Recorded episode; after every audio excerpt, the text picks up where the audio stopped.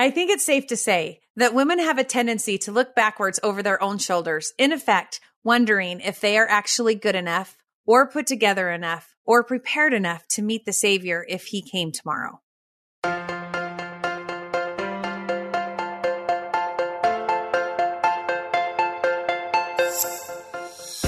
Hi, and welcome to Magnify. We are a podcast that helps keep General Conference top of mind without adding to your to do list. I'm your host, Kathryn Davis, a mom, a seminary teacher, and a big football fan who loves God. And I am so excited to learn and be inspired with you. We know life is busy, and we are here to lighten the load by bringing you weekly spiritual reminders that will leave you feeling a little bit better than before.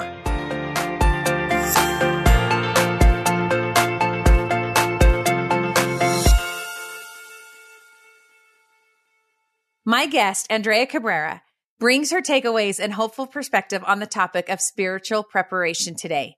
Andrea spent some time in her early years in Mexico and Germany before coming to the US.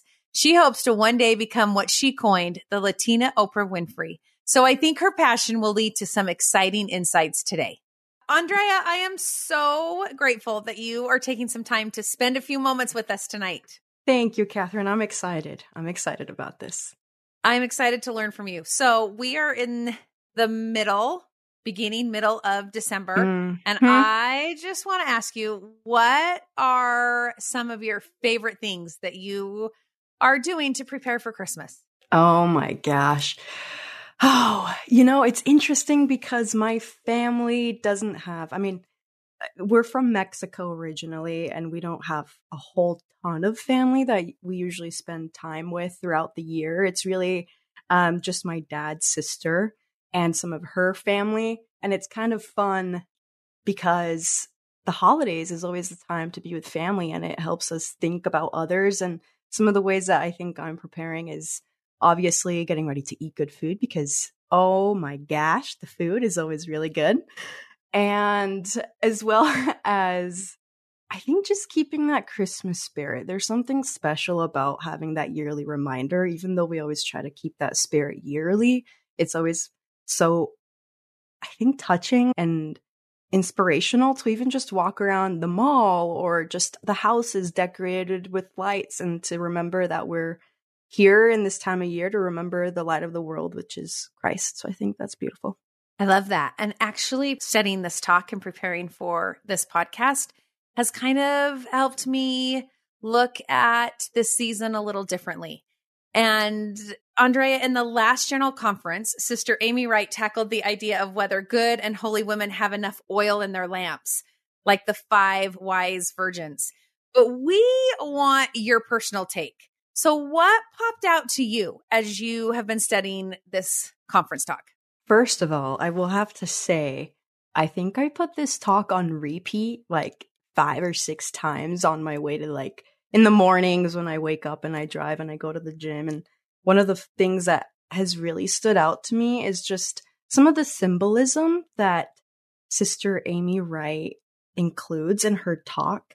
Um, obviously about the foolish the virgins, the wise and the foolish virgins, as well as a magnifying glass. I think that was also very beautiful, just the symbolism that she explains behind that. And as well as the symbolism she uses in her personal story of when she found out that she had cancer and that she could probably die.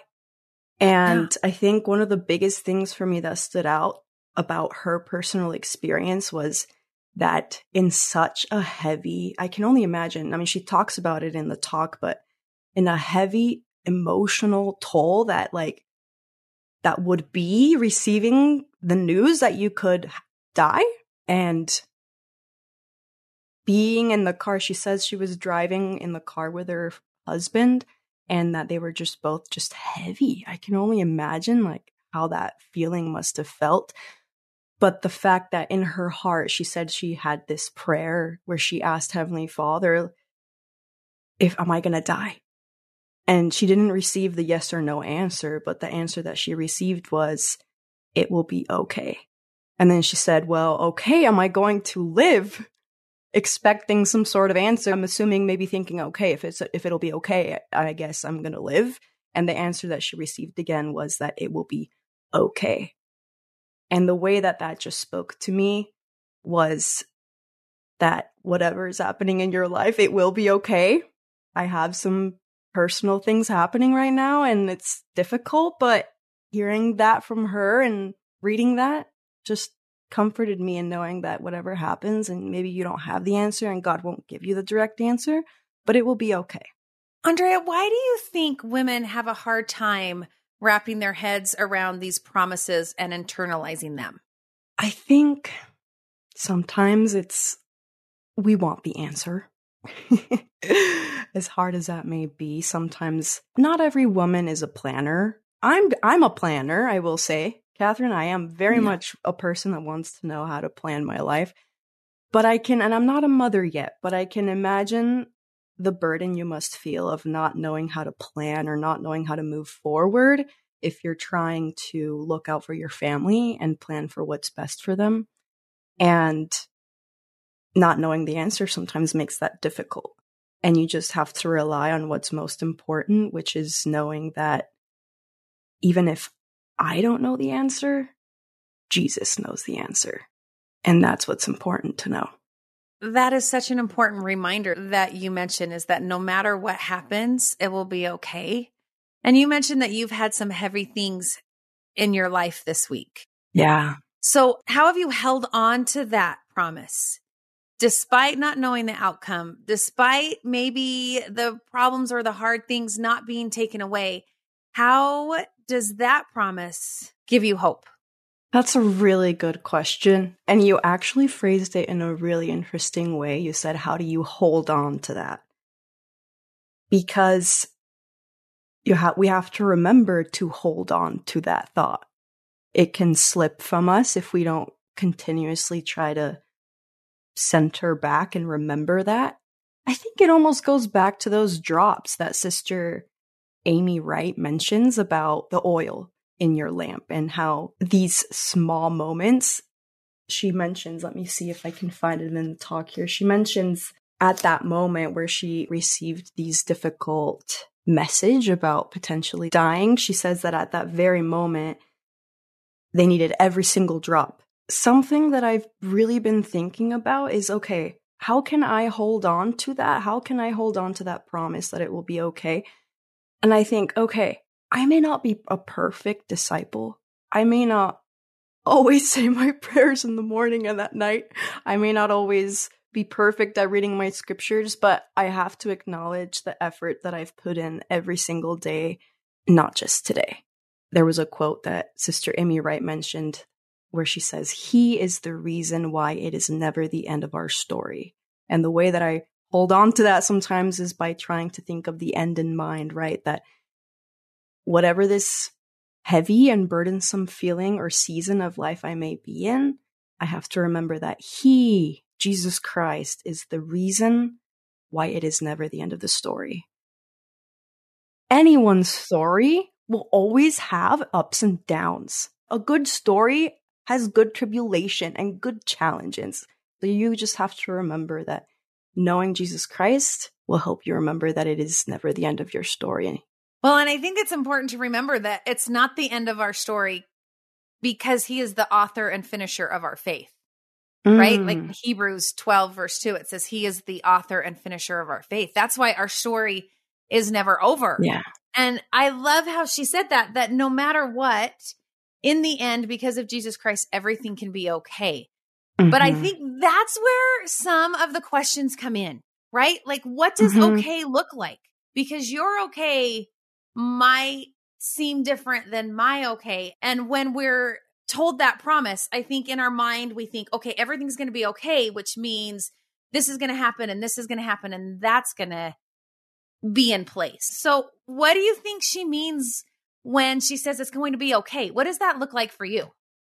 Aye, aye, aye. Sometimes being okay does not mean you're going to be happy and positive all the time. Sometimes mm. I think sitting in the okay is totally okay. And sitting in the okay means sitting in the emotion and recognizing that it is a season of life where you have to learn from that emotion. I think there's always something to be learned, even from the emotions that may be hard to burden, that may be hard to acknowledge sometimes and accept. We sometimes have this perception that to be a good disciple of Jesus Christ, that you always have to be happy. Hmm. And I'm not saying that we can't be happy or that it's interesting, obviously, to get into what happiness even means, right? But I think that it is totally okay to feel of the all of these other emotions. I always remember the story from Disney. It's called Inside Out. And I just make a short connection to it because if anybody knows or remembers the story, it's about this little girl that's navigating all these emotions inside of her head and all of these different little people who represent these different emotions and how pretty much spoiler alert happiness doesn't always have to be in control. It can be part of the equation and it can be part of what makes you you but it's totally okay to let yourself sit in those other emotions and learn from them so like right now like something that i'll share is that it is heavy right now in my house and just with me and my husband i've been happily married for one year and my husband and I are going through a difficult challenge right now of some heavy things happening with his job that, quite honestly, aren't fair. And not to get into the details, but very political things that are happening that have just really made it difficult to watch my husband be so upset and carry the burden of the emotional toll that these things are taking on him. And me, as I'm trying to help him out, obviously, I kind of have to sit in that emotion as well. Because you don't like to see the people around you going through hard things. But what I'm trying to remember most is that okay, that our okay, while it may not be happy right now, is that we are learning. And that is our okay. And that maybe our path, even though we can't quite see it right now, it's being redirected into something that we are going to enjoy so much more. That is my okay, just remembering that. Well, and to me, when I think of what it means to be okay, it doesn't mean that it's going to be easy, mm-hmm. but I mm-hmm. keep thinking that it's, you know, we're promised that everything shall work together for our good. And actually, Kathryn, you mentioning that really quick reminded me as well of another part in Sister Amy's talk where she says, All that the Father hath will be ours. I'm going to say that one more time. All that the Father hath will be ours. I just, I don't know what it is about that sentence in particular that just kind of hit my heart because I can't even imagine. Okay, first of all, this amazing, this godly being that's perfected, perfect emotion, perfect feelings, like and I can only imagine all the glory, all, all the joy, all the beautiful feelings that Heavenly Father must have. Like to know that, okay, someday I'm going to be able to feel just like that. Someday I'm going to have all of those beautiful things just like God has. It's so hmm. simple, mm. but if you really think about it, it's like I'm going to have everything that God has and it's this godly happiness. And if it's not looking like that right now. It will someday if I'm doing my best. Love it. Well, Sister Wright's metaphor about the magnifying glass really jumped out to you. Can you remind listeners about that image and tell them what it means to you? Yeah, this image to me was beautiful because it goes just hand in hand with this podcast, just this community of Magnify. But she pretty much mentions that as she gives these examples of what does abide the day mean, right? Like what does that look like? And she says that Jesus Christ makes it possible for us to abide the day. And she says, abiding the day does not mean adding to an ever increasing to do list. Think of a magnifying glass. Its sole purpose is not simply to make things appear bigger it can also gather and focus light to make it more powerful. And at the end, she says we need to simplify, focus our efforts, and be gatherers of the light of Jesus Christ. that's a little metaphor she gives. And it's beautiful because obviously a magnifying glass, usually it's meant to make things, like she says, appear bigger. And even just that, I think, is beautiful because sometimes we may think that the small and simple things that we're doing are so insignificant or so small that are they even worth recognizing? But just like a magnifying glass can make it seem bigger, or like those drops of oil or the dew that she talks about from a northwestern Israel mountain range. Like those little things can be magnified, right? As well as gathering the light and making it more powerful. And I think there's something beautiful about the community of a community of women, first of all. I just think that's beautiful. and this community obviously is meant for women and uplifting women. And I think the other thing about that too is, I mean, this talk was given by a woman. And I love just the symbolism and all of that and what this podcast means and this community. And this fact at the very end that she says it, it can also, the magnifying glass, gather and focus light to make it more powerful, which for me just resonated as a simplify, focus, and gather. Simplify your life. Sometimes it's about simplifying your everyday things sometimes it's also about simplifying, not to say that spirituality shouldn't have effort, right? But sometimes in order to see God's hand, we can see God's hand in the simple things, right? Simplify spirituality. And by doing that, we can gain more focus and be gatherers of his light. Why do you think that's so needed to gather women? Because there's something special about women and especially when we're gathered in numbers. I don't know about you, Kathryn, but every time I catch up with my girlfriends or e- even just the simplest of interactions where maybe we send each other a message, but there's just, there's such a beautiful energy about feminine power. I think we live in a world where social media can be very confusing and not just social media, but just media in general. There's a lot more forms of communication that we, we are exposed to. And with a lot of that extra communication that's all around us, it can be difficult to know what energy and what to tune into. And even to figure out what does womanhood and being a woman mean in this day and age. Sometimes it feels like, oh, well, to be a powerful woman, you have to be you have to do all the things that men do as well and that you can be independent and stand for yourself. And it's like, okay, yeah, I, I can be independent and stand for myself, but being a woman comes with very, a very special energy that when I gather with other women who also see that and feel that, it amplifies it and it nourishes my soul. That's the best way I could explain it right? That other women amplify or help magnify his light. And I, I, feel that when we gather in Relief Society and in this community, that it increases my desire and my ability to be a light in this world. Yeah. I love that. And you actually mentioned that metaphor earlier the dew on the mountains. Why was that so insightful for you? First of all, because of the metaphor to nature, I think there's always something beautiful about nature. And just a little food for thought. I think it's beautiful that we always say Mother Nature. I think there's a lot of beauty and maybe patterns to, and this is just a way that I interpret things, right? But femininity and just the beautiful intricacy of what nature can be.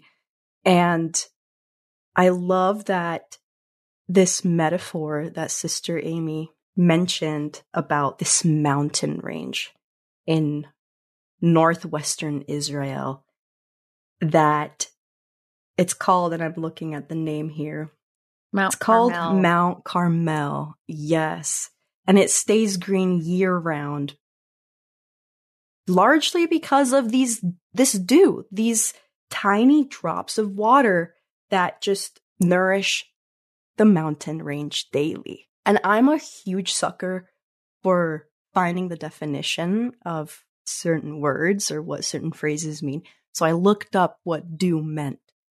And obviously you have the like very bland description of what dew means, right? Which means tiny drops of water that form on cool surfaces at night when atmospheric vapor condenses.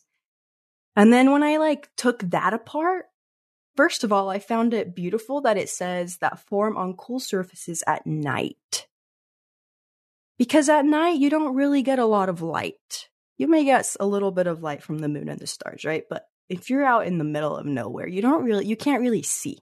And sometimes we're going to have times throughout our life, seasons where we can't totally see what the next right move is. It's maybe a period of darkness or a period of just night. And if we can remember and keep continuously do these little and small and simple things that those small amount that dew will carry us through until there's light again. And isn't that just so beautiful to also see that in nature? I love that. And actually, I studied that a little bit more. And something that I found out, which I was not aware of, is that the closer the mountain is to the sea, the more dew there is. Like the closer I am to my savior, the mm-hmm. more dew there will be in those dark moments or at night or those hard times mm-hmm. that the closer I am to him, there will be more dew. And I like that thought that sometimes yeah. it's adding up for moments of hardship or moments where the heavens yeah. are silent or moments where I don't feel him close. First of all, that's a beautiful analogy because I mean, we know that Jesus Christ is the living water and yeah. water provides life the closer you can be to Christ, the more life, the more of that dew that you will have. And it kind of leads to this other takeaway that I had from this talk, which is actively seeking Jesus in my everyday life.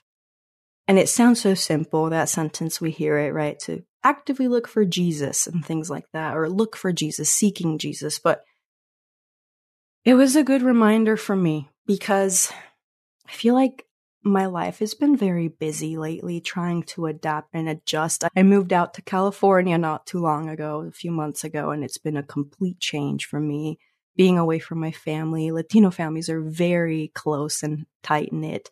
And being the oldest, first one to get married out of all the kids, as you can imagine, my family misses me a lot and I miss them too. It's been a lot of emotional and professional adjustment. I'm working remote right now. And since I've been so busy, not in necessarily like a selfish way or whatever, but it's, I've been so busy and caught up with all these changes in my life that it's been a good reminder for me to remember that while all these things around me may change, while my environment may change, while my, I'm moving and transitioning into this new phase of learning what marriage is and learning how to lean into each other and love each other as a couple, we ought not to forget to actively seek Jesus in our everyday life. And if you can keep that as a constant, then everything else falls into place. So, how are you going to do that? How are you going to actively seek him? It's this thing. It's about making Jesus my friend. I heard this at church on Sunday and I wrote it down so I wouldn't forget it because I really liked it. And it was fast and testimony meeting and someone in our sacrament was just sharing a personal experience and then he said if you want to be happy make jesus your friend. And i was just like man i've been forgetting to make jesus my friend. And i'm being totally real. I've been so busy and i haven't asked i haven't actively done things to remember to make him my friend.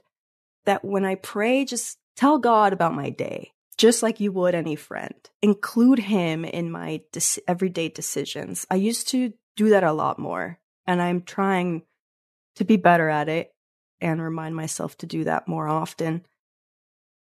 But it becomes, there's this effect that's called, and I hope I pronounce it right, it's called the Baader Meinhof, I think, is what how you pronounce it. The Baader Meinhof phenomenon. There's different names for it, but it pretty much is this whole idea of you're going to buy the red car and then all of a sudden you see the red cars everywhere. Right. Or you meet someone on campus if you're in college and all of a sudden you see them everywhere where you hadn't ever noticed them before. And it feels like all of a sudden there's a whole lot more red cars or all of a sudden they're just this person's popping up everywhere. But it really is about where you're putting your mind, where you're putting your focus. And I think it works exactly the same way when we seek Jesus.